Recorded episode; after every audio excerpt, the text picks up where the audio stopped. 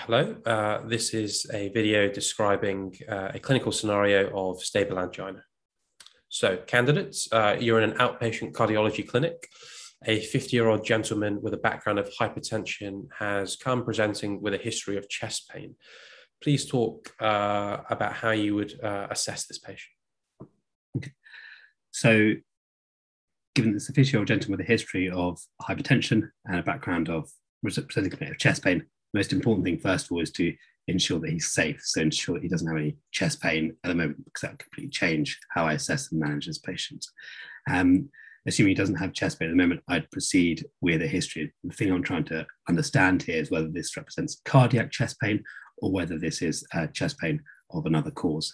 Um, so I want to understand uh, the specific key things to understand whether this is cardiac chest pain are the site of the pain, importantly, whether it radiates, um, specifically whether it radiates to the shoulders, uh, to the jaw, uh, whether there are any associated symptoms such as shortness of breath or diaphoresis, um, and importantly, whether it's associated. I think one of the most important things is whether it's associated with exercise, uh, and similarly, whether it's relieved by rest. Um, other things I want to understand is in terms of other things that could be causing this pain, um, understanding whether it's uh, radiating through to the uh, back at all, whether it's associated with food or eating, whether this patient has any underlying respiratory pathology um, uh, that could be that could be causing this or uh, contributing to his chest pain. Uh, then, once I've got an understanding of the actual pain and any associated symptoms, I'd move on to just briefly trying to understand uh, a bit about the patient's background, so his past medical history, particularly paying attention to any cardiac risk factors such as diabetes and peripheral vascular disease, um, getting an idea for his body habitus, his family history, what medications he's on currently, uh, and importantly, his social history. So, is he a smoker? Does he drink much alcohol? Uh, and illicit drugs, particularly paying attention to cocaine, uh, which can accelerate uh, coronary disease and also cause uh, vasospasm. So, whether he has pain associated with cocaine use. Uh, then I'd assess the patient. So, the basic set of obs in an A to, A to E approach, specific things I'll be looking for is A, whether there's any other pathologies that could be causing his chest pain. So be auscultating, think about any respiratory pathologies, uh, and importantly, trying to understand uh, whether, he, whether he has any other cardiac pathologies. So looking for murmurs such as aortic stenosis, uh, which can cause cardiac can cause cardiac chest pain, um, and importantly, whether there's any uh, signs of heart failure, um, which could indicate uh, established cardiovascular disease. Um, and finally, uh, looking for any uh, evidence of risk factors, so corneal arcus, xanthelasma, uh, and any complications of diabetes. Uh, and after that, I'd get a clear idea of the, the nature of this patient's symptoms uh, and what the examinations revealed, and then move on to investigations for this patient. Okay, talk, talk to me about uh, how you'd further investigate this patient. So I think I'd tier my investigations, um, starting from the basic things. Um, so I do a panel of bloods, looking again for other causes of um, that could be exacerbating any chest pain, uh, such as anemia on a full blood count. I'd like to get an idea of his baseline renal function, um, and also a HbA1c and resting uh, resting uh, cholesterol and lipid panel.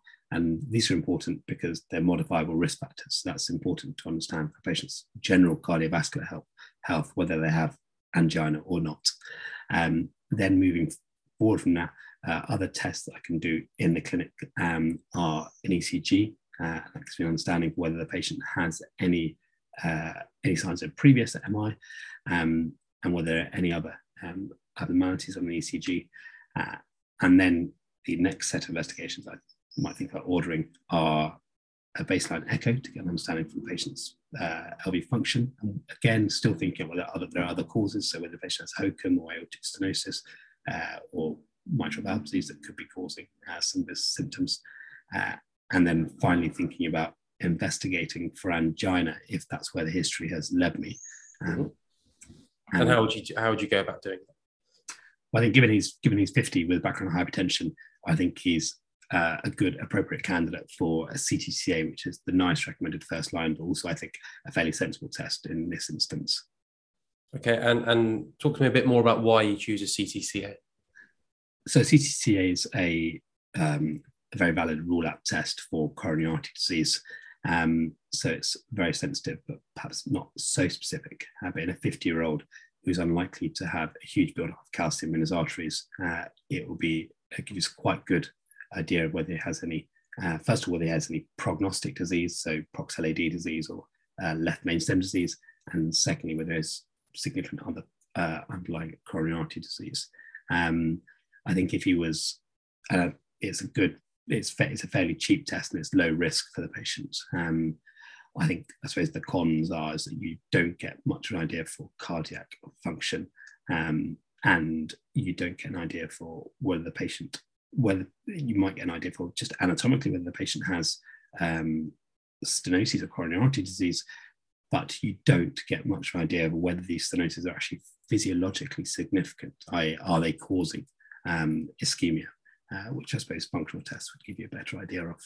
Okay, uh, so let's say this patient is actually 75, he has a stent and a pacemaker, uh, a coronary stent as a background. Uh, would the test that you choose have changed?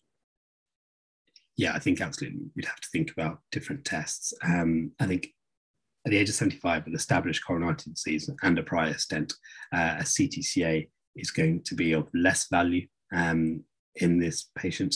Um, and so thinking about the other test, the functional test, if he's got a pacemaker, I want to know a bit more about the pacemaker to understand whether he's, um, how often he's ventricularly, ventricularly paced, um, because that will affect the ECG uh, and therefore what kind of test uh, is appropriate. For example, I wouldn't be able to do an exercise ECG um, if you've got ventricularly paced rhythm. Uh, and similarly, a stress MRI would be out would be uh, perhaps not as useful given the artifact from the pacemaker. Uh, and between stress echo or an exercise echo might be less useful if he's uh, always ventricularly paced. Um, so, what what would you consider? You've mentioned that. What would be a good test? Do you think in this scenario? Yeah, so those are ones probably less useful. Actually, I think in this case, the pacemaker and a stent, a, a fair option is a myocardial perfusion scan. Um, okay. Yeah. Fine. So, um, getting back to the original patient, uh, you did do a CTCA and it shows coronary artery disease with uh, mild to moderate um, uh, RCA lesion. Um, and you did a transthoracic echo, as you mentioned, which shows a normal LV function. How would you proceed to manage this patient who is symptomatic with stable angina?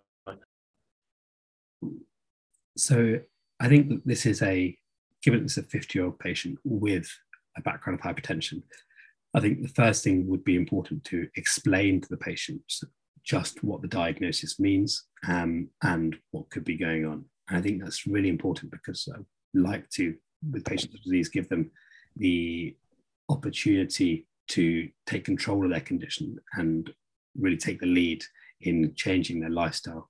So I then talk through the what this means for them, um, what the and what their other tests might have shown in terms of their modifiable risk factors and try to look to uh, come up with a clear plan as to how we can work on those uh, one by one uh, and perhaps add in the support of if I'm in hospital, whether we've got any dietitians or nutritionalists uh, accompanying uh, this angina clinic or if there's any in the community that could help them in particular. Um, and then moving, move, moving on from that, I'd talk to the patient about uh, starting a GTN spray, and I specifically speak to them about what to look out for. So, if the patient uh, was developing pain with less and less exertion uh, and it's coming on more and more frequently despite use of GTN spray, I, there's this crescendo angina, and also if the patient develops unstable, unstable angina, I'll talk about uh, what to do with respect to uh, coming to hospital essentially if they have any of those types of symptoms. And then in terms of uh, medications, um, uh, the medical options in this patient would be to think about uh, either a beta blocker or a rate limiting calcium channel blocker, um, assuming he was not bradycardic or relatively hypertensive to begin with. Uh, think about starting a, uh, uh, a beta blocker. Okay, uh, so uh, you start a beta blocker in this patient um, and you review him again in clinic down the line to assess for response. And he's come back uh, saying that he started feeling very dizzy. Um, what would be the things that you'd consider? So I suppose this is a patient who's already got established hypertension. So he's probably already on a an antihypertensive at least uh, with the addition of bisoprolol. So bisoprolol could have either lowered the blood pressure further, um, or it could have reduced the heart rate, which, which could both cause dizziness. Uh, in, in addition, something else could be going on completely that's causing this gentleman's dizziness. So again, I'll take a focus history and examination, uh, particularly want to do a lying standing blood pressure um, uh, to try and get an understanding of what could be causing his dizziness. And if it was the uh, beta blocker, I'll try and get understanding whether it's bradycardia or hypertension or relative hypertension that's causing his dizziness and think about adding in other, another medication. So you know, a lot of people would have no effect on the uh, heart rate if it's the heart rate that's an issue, um, and if it was the blood pressure that was an issue. Um, whereas if it's the if it was the or other things such as ISMN could be used if the heart rate were if the heart rate wasn't a problem, it was more to do with blood pressure. Okay. Yeah. Okay. And what if it was a, a blood pressure problem? Sorry, opposite way around. Sorry, if it was a that's if it was a if it was a heart rate problem, those are medications amlodipine and uh, isomine that could have would uh, help with angina but not drop the heart rate. Uh, and conversely, if it was a blood pressure blood pressure issue, uh, I could think of medications such as ivabradine, um, which don't drop the blood pressure so much. Okay, fantastic. Um, okay, that ends the scenario. Uh, well done. Thanks very much.